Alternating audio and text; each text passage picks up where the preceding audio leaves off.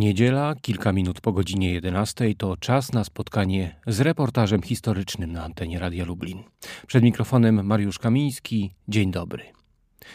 Więzienie na lubelskim zamku funkcjonowało już jakieś 200 lat temu, ale najtragiczniejsze okresy w jego historii to te przypadające na lata 40. i 50. XX wieku. W czasie okupacji hitlerowskiej więziono w nim ponad 40 tysięcy osób, z których wiele zginęło. Potem, pod koniec lipca 1944 roku, więzienie zajęli Sowieci i współpracujący z nimi Polacy. Jak wynika z zapisów dokonanych w księgach więziennych, pierwsi więźniowie okresu stalinowskiego zostali tam osadzeni w sierpniu 1944 roku. Osadzono w nim aresztowanych do spraw sądowych, głównie za działalność w organizacjach niepodległościowych. W piwnicach budynku administracyjnego wykonywane były wyroki śmierci wydawane przez lubelskie sądy. Pierwsza taka egzekucja miała miejsce właśnie w połowie listopada 1944 roku. W dzisiejszym programie zapraszamy do wysłuchania opowieści poświęconej powojennej historii tego miejsca i jego ofiarom.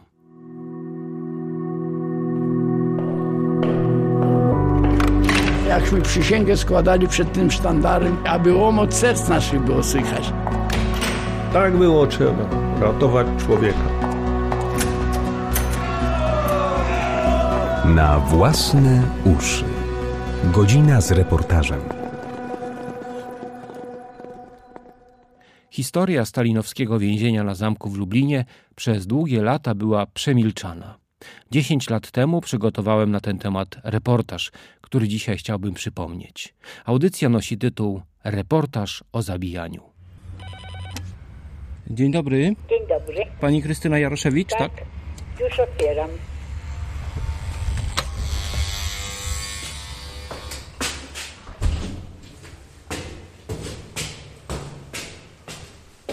Miło mi. Mariusz Kamiński, jeszcze raz. Jaroszewicz Krystyna z domu Paszkowska, tak jak brat. A brat miał jak na imię? Zygmunt Paszkowski. To jest taka teczka ze wszystkimi sprawami dotyczącymi mego brata. Ja już nawet wypieków nie dostaję, a kiedyś to ja dostawałam gorączki, jak to wszystko oglądałam. To jest oddział Rysia i tu jest brat w tej furażerce. On jeden, widzę, jest w furażerce. Brata jak aresztowali, to napisał na maleńkiej bibułce od papierosów. Tato, jestem w więzieniu. Aresztowali mnie na ulicy 3 października. Odesłano mnie tutaj, na Chopina wtedy. Na razie nie wiem, co będzie dalej. Proszę was, przyślijcie mi tylko coś do jedzenia. Paczki przyjmują co piątek. Czystą bieliznę przyjmują w soboty. Warunki tutaj są straszne. Można zdechnąć z głodu. On był krótko na Chopina i przewieźli go na zamek lubelski.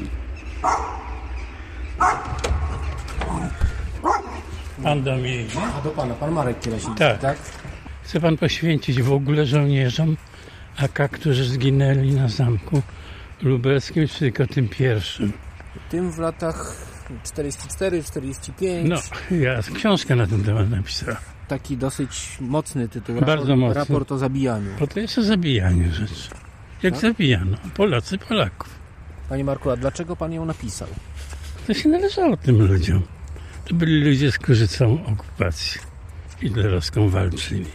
Nie oczekiwali nagród, wyróżnień. Doczekali się tego, że przyszło obce wojsko, przyprowadziło z sobą naszych Polaków pod wodzą generała Berlinga. Ale jednocześnie służby NKWD, tajne te służby radzieckie, zabrały się za żołnierzy Armii Krajowej i trafili na zamek. W ogóle ten zamek to była jedna wielka katownia i to, co się potem zaczęło dziać na zamku. Więc proszę pana, ja dotarłem do takiej ilości która pozwoliła mi napisać książkę. Bo pan z zawodu jest? Sędzią. Czy specjalne miejsce poświęca pan ojcu w tej książce? Tak, poświęcę, ale, ale nie w taki sposób, żeby szczególnie wyróżniać. Mama, bo ojciec się ukrywał. I mama wracając z zamku z brudną bielizną. Została ranna. Po prostu bili się żołnierze radzieccy z polskimi żołnierzami i seria poleciała. Kiedy już brat został skazany na karę śmierci, trzeba rząd był w Lublinie. Jakiś strażnik z zamku miał kontakt z moim domem. I takie koledzy napisali podanie i ja to zaniosłam.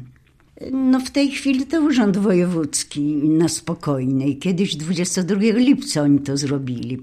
Odpowiednio mnie ubrali, kupili kwiaty koledzy. Ja z kwiatami z tym poszłam do pana kierownika resortu obrony narodowej, generała broni Michała Roli Rzymierskiego. I proszę sobie wyobrazić, ja jako dziecko zostałam wpuszczona i ja poszłam z tym w kieszeni. No tutaj napisane Aleksandra Paszkowska w imieniu mojej mamy, a mama leżała w szpitalu w tym czasie. I podanie. Syn mój, Zygmunt Paszkowski, został skazany wyrokiem sądu wojskowego wojennego na karę śmierci. Nie wiem, jakie przestępstwo zarzucono mu, ale jestem święcie przekonana, że syn mój ginie niewinnie. Syn mój, jak w ogóle cała młodzież polska, czekali z utęsknieniem na chwilę wyzwolenia kraju spod jarzma znienawidzonego najeźdźcy. Wspólnie przeżywali radosne chwile wkroczenia wojsk radzieckich i armii polskiej do Lublina. I wiem, że marzeniem mego syna było wstąpienie do wojska polskiego i przywdziać mundur żołnierza polskiego. Dziś w dniu święta niepodległości, 11 listopad, e, niepodległości, gdy wszystkie serca biją radością i nadzieją, syn mój Dwudziestoletni chłopak przebywa w więzieniu z rozpaczą w sercu, oczekując wykonania wyroku. Czyż ja, jako matka, mogę znieść spokojnie taki cios, jeśli syn mój popełnił jakikolwiek przestępstwo godzące w interesy państwowe, to z uwagi na jego młody wiek, ja, Matka, błagam pana generała o jedno tylko: o danie mu możliwości zrehabilitowania się na polu chwały oręża polskiego, niech wstąpi do czynnej walki ze znienawidzonym wrogiem w mundurze polskiego żołnierza. To jest autentycznie mamy podpis. Więc mimo tej rany w szpitalu, mama to podpisała. Widziała go pani? Oczywiście, no wpuścili mnie, wie pan, dziecko. Przeczytał to przy mnie ja jeszcze dodałam, że moja mama jest ranna przypadkowo. Obiecał mi, że no pewnie nie możesz być sama. Wie pan, to był taki krótki okres, że oni łagodzili wiele spraw, a jeszcze tutaj mówił do dziecka. Bardzo grzecznie się zachował, takiej tacy małej miał cukierki. I ja, przestraszona, on chciał mnie tym poczęstować, ale ja nie wzięłam. Ja się po prostu bałam.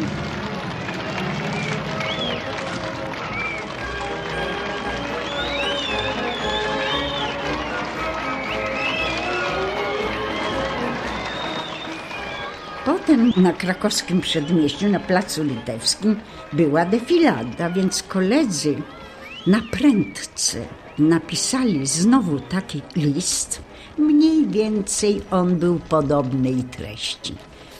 I ja doszłam tam, przed trybunę. On stał na trybunie, ja już jego pamiętałam. I brał dzieci, nie mnie jedną, na ręce. On mnie prawdopodobnie nie poznał nawet. I też mnie tak wziął, podniósł do góry i ja jemu do ręki dałam ten list. To jest fragment jakiegoś artykułu? To jest taki wstęp do takiego kalendarium, które zrobiłam. Radzieckie organa bezpieczeństwa ujętych na zajmowanych terenach członków AK kierowały na zamek lubelski – Pochodzili oni nie tylko z miast Lubelszczyzny, ale także innych miast Polski. Osadzano i skazywano żołnierzy 27 Dywizji Wołyńskiej AK i 30 Dywizji Poleskiej AK. Straceni w więzieniu na zamku stanowili elitę. Byli ludźmi wykształconymi, patriotami, elewami elitarnych szkół podchorążych Polski międzywojennej, oficerami służby stałej Wojska Polskiego. Wielu z nich uczestniczyło w wojnie polsko-bolszewickiej. Oznaczani byli najwyższymi odznaczeniami bojowymi Orderu Virtuti Militari. Pierwszym skazanym z komendy okręgu AK lubelskiego był Aleksander Franciszek Bieniecki. Bez sądu został stracony. Wywieziono go z zamku do lasu w rejonie majątku Jastków i tam rozstrzelano. Najpierw przywieziono żonę, rozstrzelano następnie jego. I nikt nie wiedział, co się z nim stało, bo po prostu przepadł. Wszyscy sądzili, że on został wywieziony na wschód, tak jak szereg więźniów, którzy byli wtedy wywożeni. Dopiero w późniejszym okresie jeden z funkcjonariuszy w swoich zeznaniach powiedział, ale to dopiero w latach 70. zeznał, jak to wyglądała egzekucja.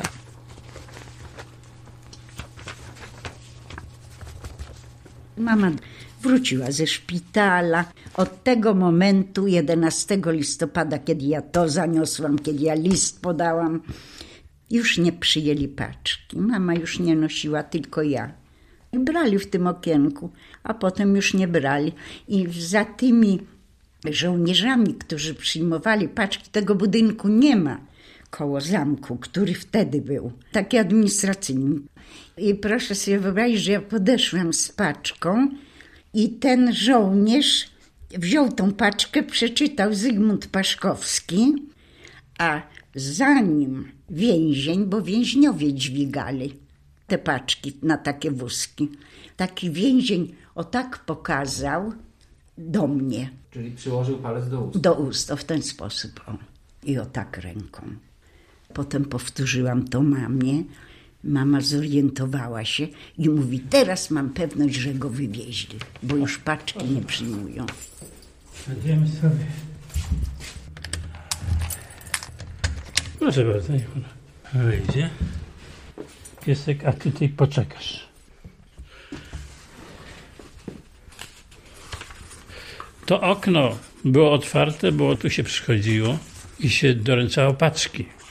I podobno w podziemiach tego budynku administracyjnego były rozległe piwnice, w których ci skazani na śmierć żołnierze Armii Krajowej byli sprowadzani tam do tych piwnic i strzelali im w tył głowy po prostu. Wszystko działo się przy zachowaniu wszelkich pozorów praworządności.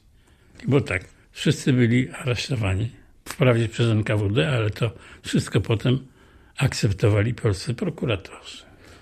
Ponieważ mój ojciec był związany ze służbą zdrowia, był organizatorem służby zdrowia Armii Krajowej w Okręgu Lubelskim, został powołany przez nich do Ludowego Wojska Polskiego i został skierowany do Zamościa jako członek komisji lekarskiej.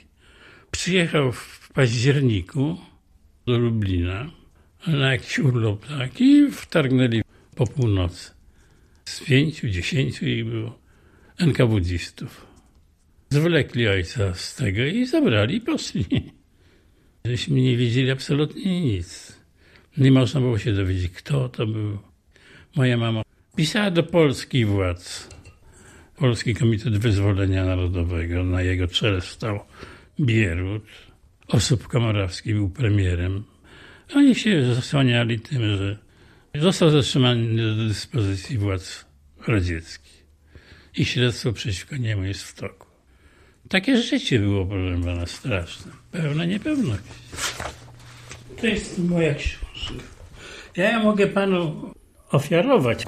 Są dokumenty, protokoły wykonania wyroków. Te wyroki są z uzasadnieniem. To pan może, jak sobie przejrzy pan, to zobaczy pan, jakie głupstwa, idiotyzmy, te bydlaki wypisywali tutaj na temat Armii Krajowej i za co oni skazywali.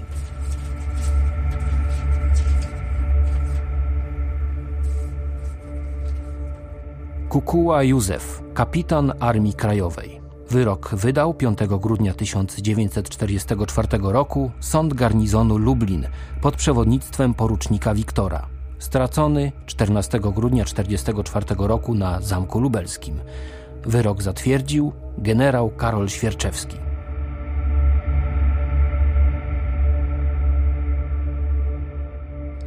Sprawy odbywały się też na zamku w celi. Przyprowadzano tych więźniów przez eskortę pod bronią. No i sprawa raczej nie trwała długo. Przedstawiano mu zwykle zarzuty, że występował przeciwko obecnej Polsce i wskazywano ich na karę śmierci. Zwykle to były widać z góry już. Zresztą sam akt oskarżenia już sugerował, że dany więzień będzie skazany na karę śmierci. Bo jeszcze po samej tej rozprawie, po spisaniu wyroku, jeszcze było oświadczenie tych sędziów, że oni uważają, że sprawa jest jasna, że on zasługuje tylko na jedną, jedyną karę, karę śmierci. A byli obrońcy? Obrońców nie było. Na tych pierwszych sprawach nie ma obrońców.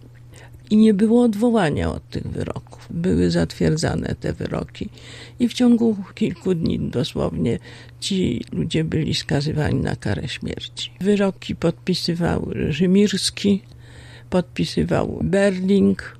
Nawet w tym czasie, kiedy już był w niełasce, to tutaj podpisywał. A później Bierut.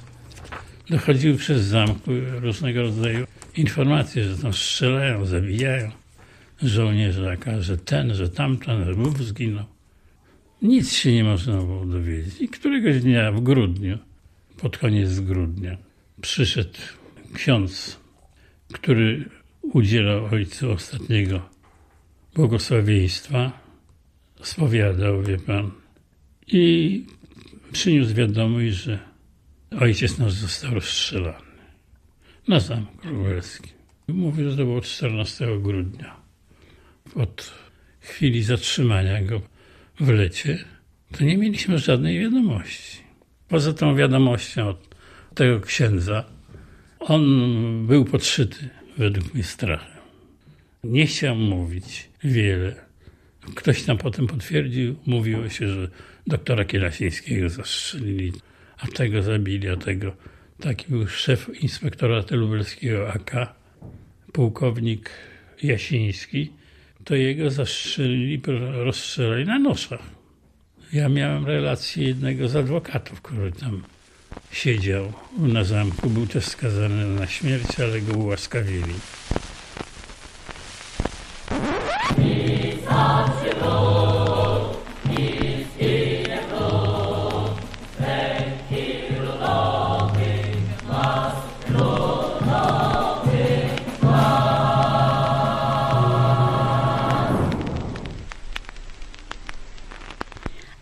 W 1936 roku mama dostawała pozwolenia do Rosji na wysyłanie paczek, bo pisała gdzie się dało, jak każda matka do Związku Patriotów Polskich, gdzie tylko mogła.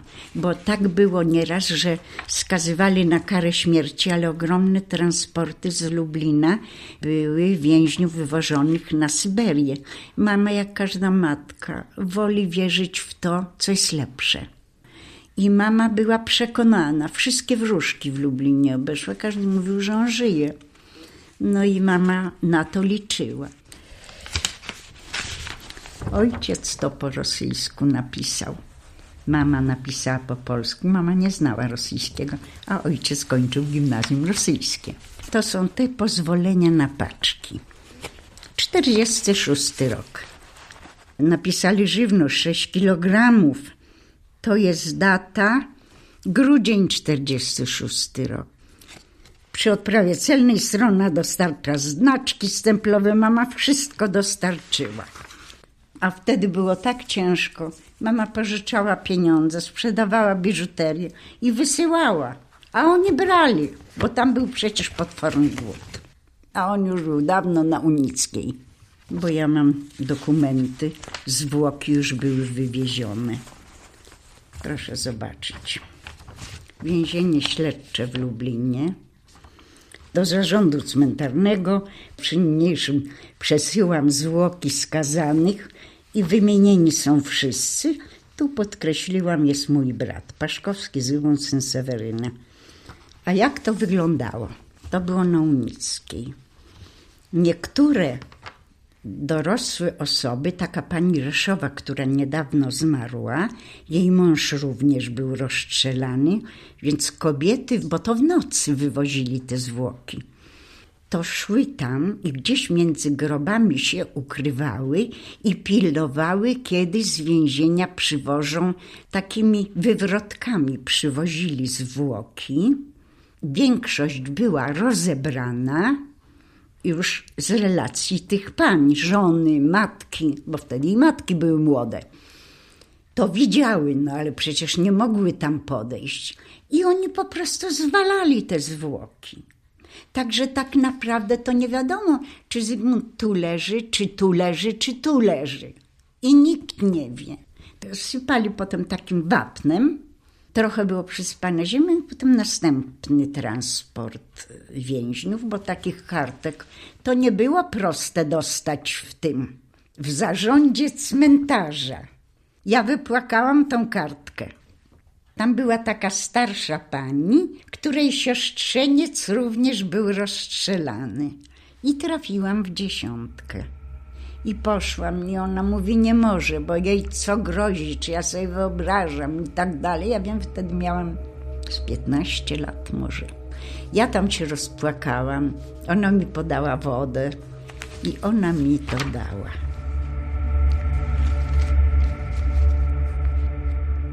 Pelczarska Zofia, referent Wojskowej Służby Kobiet Komendy Okręgu Lublin. Wyrok wydał 8 grudnia 1944 roku Sąd Garnizonu Lublin pod przewodnictwem podporucznika Bartonia.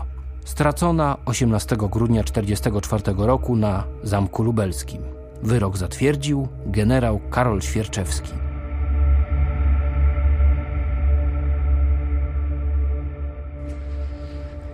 Jesteśmy na cmentarzu rzymskokatolickim przy Unickiej.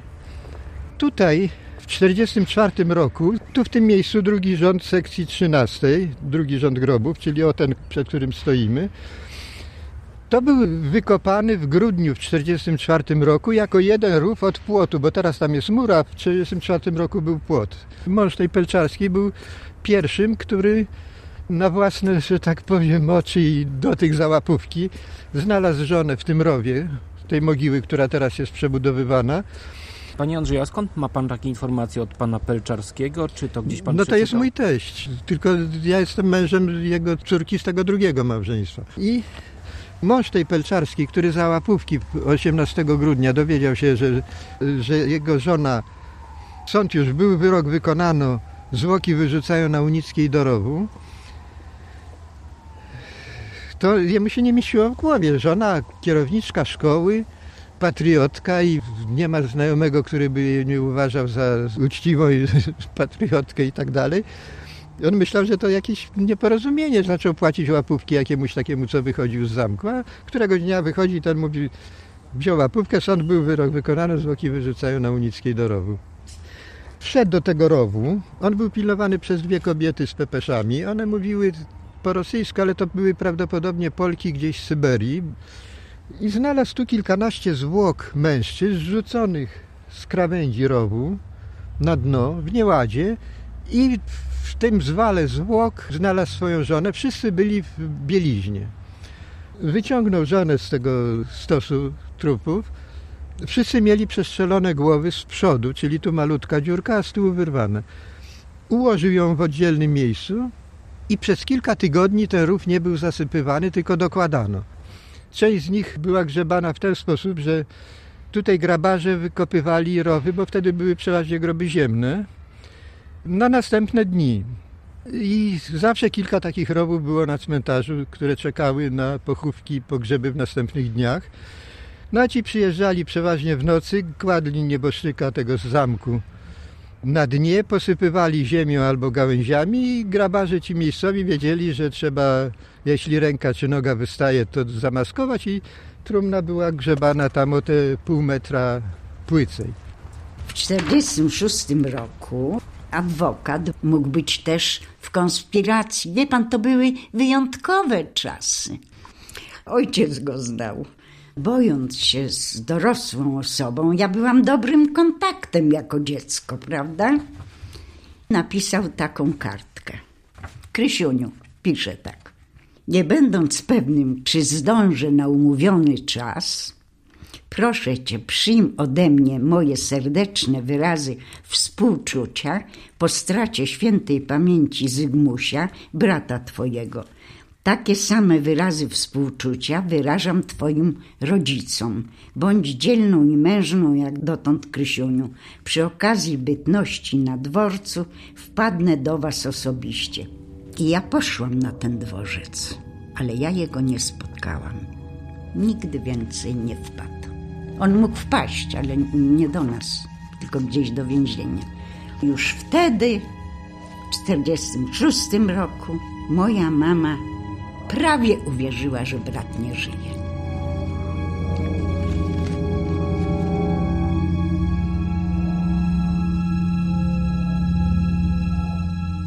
Gałchowski, właściwie Gałkowski Marian, podporucznik AK, w 1939 roku walczył z Armią Czerwoną w powiecie Włodawa. Został ranny prawdopodobnie pod Wytycznem. Wyrok wydał 21 lutego 1945 roku Sąd Garnizonu Lublin pod przewodnictwem porucznika Gajewskiego. Stracony 18 marca 1945 roku na zamku.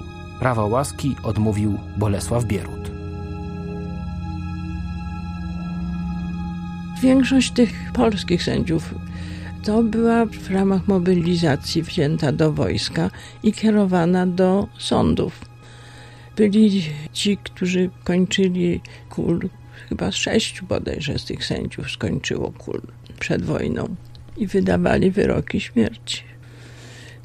Ja opracowałam w książce dane dotyczące tych, których ustaliłam, prokuratorów i sędziów wojskowych sądów lubelskich i wydałam kilka lat temu. Czy później chodzili z podniesioną głową? Raczej tak, nie mieli żadnych skrupułów. Tutaj z Lublina kilku było.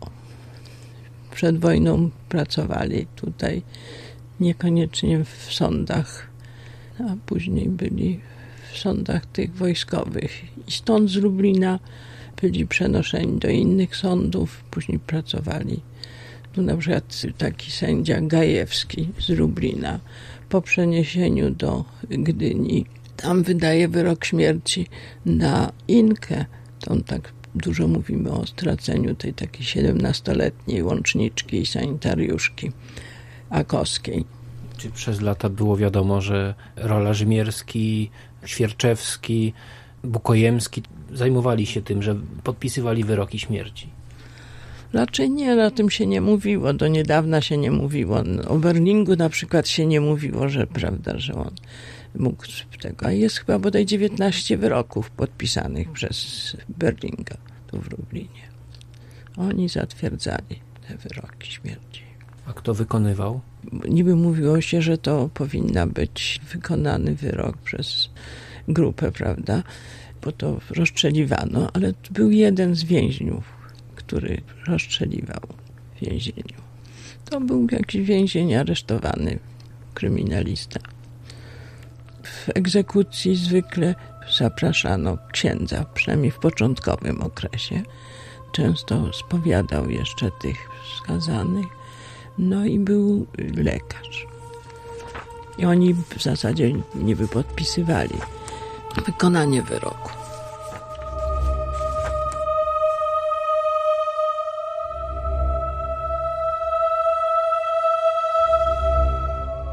Kielasiński Andrzej, właściwie Aleksander Zygmunt, porucznik, szef służby sanitarnej okręgu Lublin Armii Krajowej.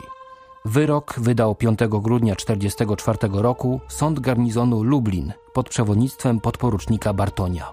Stracony 14 grudnia 1944 roku na Zamku Lubelskim. Wyrok zatwierdził generał Karol Świerczewski.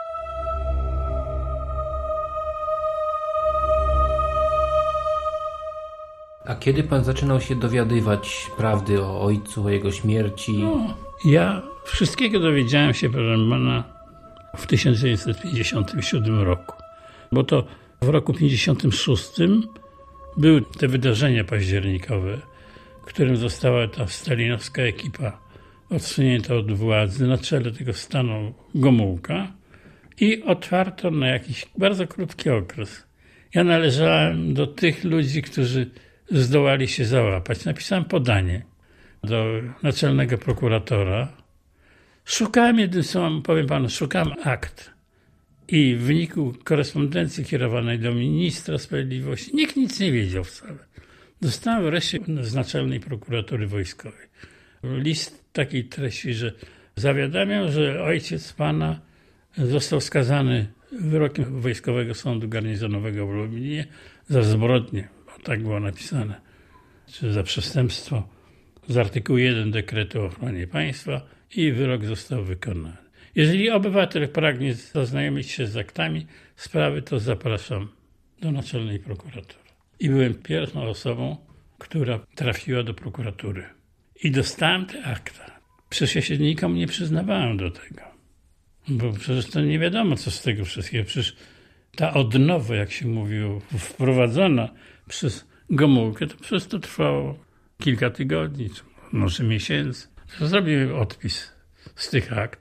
Dowiedziałem się całego bezprawia, jakie tam udokumentowane, czarno na białym. Ile tam było, jak to się naruszeń prawa rażącego, bezprawne pozbawienie wolności, nieprzedstawienie dokładnych zarzutów, nie danie obrońcy z urzędu, bo była taka zasada, była w tym sowieckim prawie nawet, że człowiek, który staje przed sądem wojskowym ma prawo do obrony z urzędu, zwłaszcza wtedy, kiedy grozi mu kara śmierci. Ma prawo odwołania. Tego nie, wcale nie było. Rozprawa była dzisiaj, się zaczęła o godzinie 9 i się dzisiaj skończyła o godzinie 11. Toż poszukiwanie akt właściwie było wyrazem mojego postanowienia dotarcia do prawdy. Ja dotarłem do prawdy. A tak to się nie przyznawałem do tego, bo nie było skąd gadać. To by mnie z roboty wywalił. Ja byłem wtedy po studiach, dostałem przydział na aplikację sądową, no i widziałem szansę swoją, że zostanę zatrudniony. To wszystko, wie pan, to było rozłożone w czasie. To najbliżsi wiedzieli, może więcej ludzi wiedziało, ale tam i do sądu docierały, wie pan, informacje, że tam podejrzany ten ojciec jego. Tylko nikt nie miał mi odwagi tego powiedzieć w sądzie. I ja przez ten czas cały czas zbierałem to wszystko.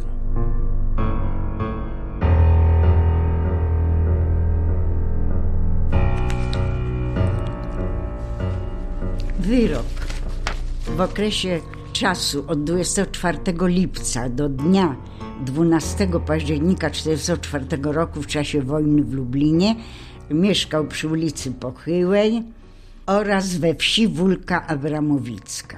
Babcia moja mieszkała na Wólce Abramowickiej. To jest właśnie bardzo ważne. Proszę posłuchać. Gmina Zębożyce bez prawnego zezwolenia władzy przechowywał broń. Tak jest, to była prawda. Babcia się na to zgodziła, bo jak zresztą w I wojnie światowej w Warkoczach też plany nosiła. Wie pan, to, to cię wynosi z domu. I koniec.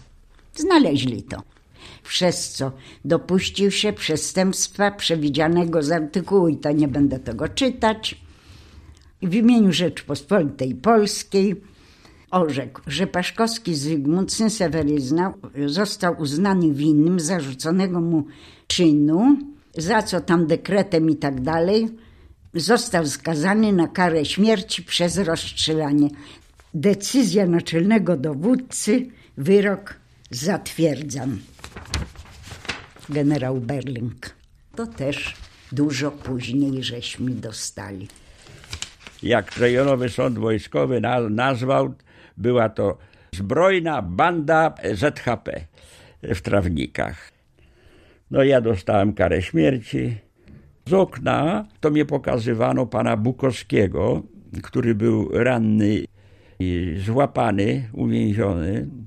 I tu wiem, że na nim wykonano wyrok. A ja jego widziałem, to był 54 rok. Na tym zamku ja byłem do końca stycznia 54 roku, kiedy zostałem przewieziony do Chełma, bo nastąpiła ewakuacja zamku. To znaczy likwidacja jako więzienia. Tam doczekałem się rewizji nadzwyczajnej przez Najwyższy Sąd Wojskowy, który mi zmienił karę w czerwcu 54 roku na 15 lat. I kiedy ostatecznie pan wyszedł z więzienia? Po sześciu latach.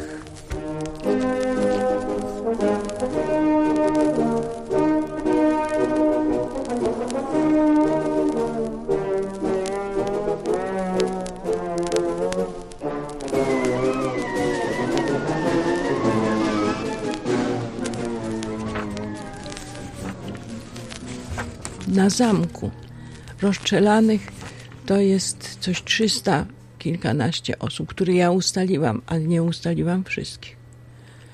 Bo w tej chwili wynotowałam, ale nie włączyłam tego do wykazu jeszcze szereg nazwisk z prokuratury. W sumie to mam nazwisk tych skazanych na karę śmierci 500 z czymś. Tych, którzy zostali skazani na karę śmierci przez sądy wojskowe. To są te dwie książki. W 80 roku upamiętniono pierwszy raz tą mogiłę na lubelskim tym, bo nikt tego nie pamięta, skąd tam się wzięły cementowe te płyty. Biskup Pylak poświęcił tą mogiłę. Mogiła uporządkowana i zabezpieczona została oficjalnie przekazana społeczeństwu. To była msza za zamordowanych, rozstrzelanych na zamku. A mówiło się już wtedy, kto ich rozstrzeliwał? Nie. No w tej chwili ma tam powstać pomnik. Zwieńczeniem tego pomnika płyt, na których będą ustalone nazwiska tych osób, które zostały rozstrzelone na zamku, będzie czterometrowy krzyż z płaskorzeźbą Chrystusa. W tym roku ten krzyż zostanie ukończony. Na przyszły rok są zaplanowane pieniądze na ukończenie tego pomnika. O, tak ma ten pomnik wyglądać. Tu mają być tabliczki, a tu mają być ta tablica. O, widzi pan, tu są tego. 1944-1050. Zamordowani na Zamku Lubelskim żołnierze AK, BH, WIN, NZ. Skazani za działalność niepodległościową przez sądy wojskowe.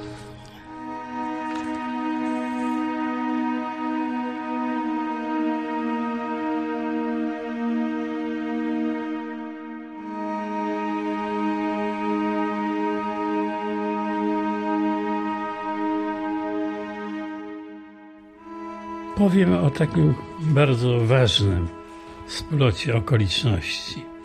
Otrzymałem z Warszawy informację, że jakiś pan nieznany mi opowiada o przebiegu rozprawy przed sądem wojskowym przeciwko mojemu ojcu. Nawiązałem z nim kontakt i dostałem od niego taki list. Cytuję fragment z 8 marca 90 roku. Sprawa świętej pamięci pana ojca męczyła mnie przez cały czas od grudnia 1944 roku.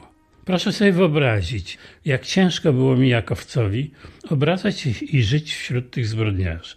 Po tylu latach utkwiła mi w pamięci pierwsza litera nazwiska niewinnie skazanego świętej pamięci ojca pana, zaczynającego się na literę K, a także okoliczności, w której spotkałem się ze świętej pamięci ojcem. Myślę, że zechce pan spotkać się osobiście ze mną, abym podzielił się tak bolesnymi wspomnieniami. Cieszę się, że będę mógł być świadkiem przed Najwyższym Sądem Wojskowym dla przeprowadzenia postępowania dla uniewinnienia świętej pamięci ojca o spokój duszy, którego stale się modlę. Aleksander Honor. To był żołnierz Armii Krajowej, który w 1944 roku został wcielony do Ludowego Wojska Polskiego i ponieważ miał wykształcenie prawnicze, został skierowany do pracy w sądzie garnizonowym w Lublinie. I był wyznaczony do protokołowania na rozprawie mego ojca. Dla mnie najważniejsze to nagrała. Jadąc tam, już w samochodzie z góry mówił Bartoń, że musi wydać wyrok śmierci KS. Odczytał Bartoń akt oskarżenia, czy przyznajecie się do winy. Ojciec powiedział, nie przyznaję się, bo to wszystko jest nieprawda. I wyjaśnił, w jaki sposób zwalnia lekarz mężczyzn od służby wojskowej, że musi być orzeczenie na piśmie. I mówi, żadnego orzeczenia na piśmie nie wydawałem. Proszę mi dać dowody. Proszę mi powiedzieć nazwisko, imię, kogo ja zwolniłem. No, my ufamy UB, że jak oni zrobili doniesienie, to znaczy, że oni sprawę zbadali. Mówi to wszystko jedno, czy pan się przyznaje, czy nie, to my i tak dobrze zwiemy, mamy dowody i tak dalej, więc co pan chce powiedzieć w ostatnim słowie? No proszę mnie uniewinnić, bo ja przecież jestem niewinny. To jakaś pomyłka. I właściwie przewód sądowy na tym się zakończył. Kazali wyjść oskarżonemu. Ja zbierałem manatki, a oni zaczęli mówić o wyroku. No i po spisaniu tego wyroku ojca wprowadzili i odczytał Bartoń wyrok, że skazany na karę śmierci. Wtedy ojciec tak szukał, widziałem, szukał swoim wzrokiem naszego wzroku. W pewnym momencie nogi mu się ugięły i upadł. I mówi, panowie, jesteście przecież oficerami Wojska Polskiego. Ja jestem niewinny. No i jak doszedł do przytomności, to kazał Barton wyprowadził i to Te akta zaginęły. Ja mam tylko odpisy tych akt, które robiłem w 57 roku, ale w każdym razie z tego protokołu wynika, że przyznał się, że zwolnił od Z protokołu, że, że, że przyznał się? że zwolnił od 200 do 300 żołnierzy To nieprawda. Armii Krajowej. To nieprawda, to sfałszowany protokół. A potem jest inna cyfra jeszcze podana, różne liczby są podawane, że zwalniał. To sfałszowany protokół. Na żądanie do... To mogę przysięgać, że, że jest sfałszowany protokół. Widzi pan, o to jest sfałszowany protokół rozprawy. To była taka jego relacja. Ja patrzyłem do tego z pewną rezerwą. To znaczy, mnie nie potrzeba było przekonywać, taki przebieg miała rozprawa. Ale on tak się trochę, wie pan, wybielał. Pewny jest, że Aleksander Honor nie dozna jakiejkolwiek represji związanej z odmową podpisania protokołu w sprawie mego ojca. Jego przeniesienie karne przez generała Tarnawskiego do Kolewnicy stała się początkiem drogi awansu w hierarchii sądów wojskowych. Sekretarz sądu w Katowicach i we Wrocławiu, a karierę w Wojsku Polskim zakończył jako major w Departamencie Sądownictwa Ministerstwa Obrony Narodowej. Na swej drodze zawodowej do stanu spoczynku spotkał się ponownie z Marianem Bartoniem, tym razem pułkownikiem i zwracali się do siebie po imieniu. To tak to skomentowałem. Nie rozbudowując do takich niebotycznych rozmiarów sprawy, można sprowadzić odpowiedzialność karną do odpowiedzialności sędziów. Co do tego ja nie mam żadnych wątpliwości, że moi, nazwijmy to koledzy, no, po fachu, że oni byli zbrodniarzami. To coś trzeba zrobić, żeby oficjalnie, to nie, nie może pan Kielasiński napisać tej książki, raport o zabijaniu. Ja to gwarantuję za rzetelność tego, co napisałem, ale to przecież powinien organ urzędowy. Skoro została popełniona zbrodnia na Zamku Lubelskim, to organ powołany do ścigania, czyli w tym wypadku Instytut Pamięci Narodowej, powinien przeprowadzić śledztwo i no niech sobie umorzy, czy z powodu śmierci, czy z powodu przedawnienia, niech sobie co chce, ale niech to czarno na białym napisze to, co ja napisałem i się podpisałem.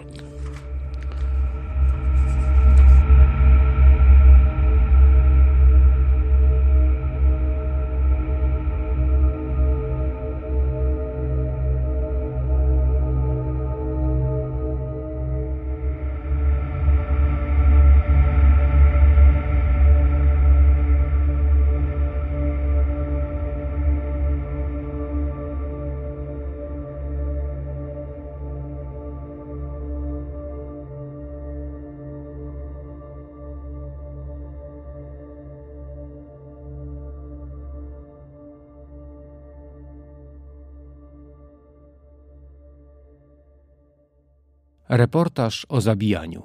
Taki tytuł nosi audycja, którą dzisiaj Państwu przypomnieliśmy, a przygotowałem ją 10 lat temu. W reportażu głos zabrali Zofia Leszczyńska, historyk, kustosz pamięci narodowej, autorka wielu publikacji i książek poświęconych więzieniu na zamku w Lublinie, Krystyna Jaroszewicz, siostra Zygmunta Paszkowskiego, podchorążego Armii Krajowej, pseudonim Grzechotnik, zamordowanego w więzieniu na zamku 20 listopada 1944 roku, sędzia Marek Kielasiński, autor książki Raport o zabijaniu, syn porucznika Aleksandra Kielasińskiego, pseudonim Saba, doktora medycyny zamordowanego na zamku w grudniu 1944 roku. Andrzej Tym, jego teść, był mężem Zofii Pelczarskiej z Wojskowej Służby Kobiet Okręgu Lublin, zamordowanej na zamku w grudniu 1944 roku oraz Mieczysław Smalec, prezes Związku Więźniów Politycznych okresu komunistycznego 1939-89.